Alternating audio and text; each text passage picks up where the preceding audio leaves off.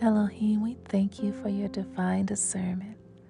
Lord Jesus, we know that you are the only one who can speak life into our situation.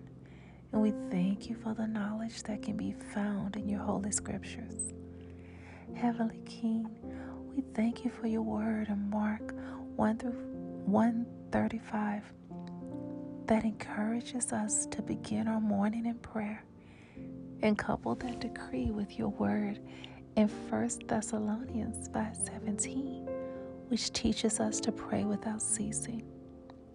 Holy God, we thank you for the opportunity to pray with the confidence that the Holy Spirit clarifies the confusing areas in our life through intercession, as it is written in Romans 8:26-27. Thank you, Yahweh, for teaching us in Habakkuk 2:2-3 to make a concerted effort to pray to you using your holy word.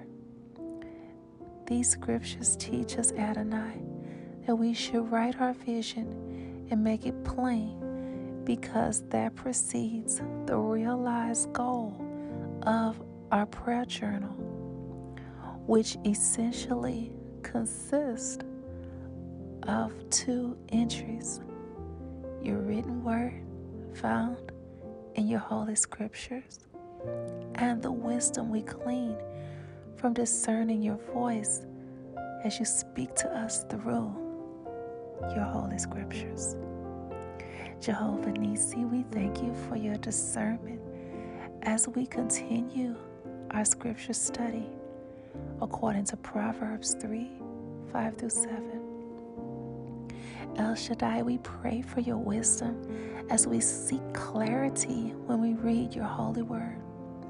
Jehovah Shalom, we thank you for blessing our efforts to follow your soul-saving guidance and endowing us with the peace in knowing that your will is what is best for our lives.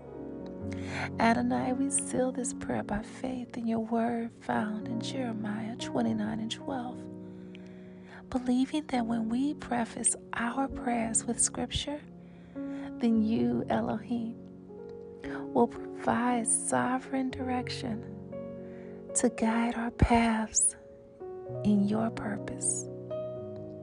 Yahweh, we love you and we praise your holy name.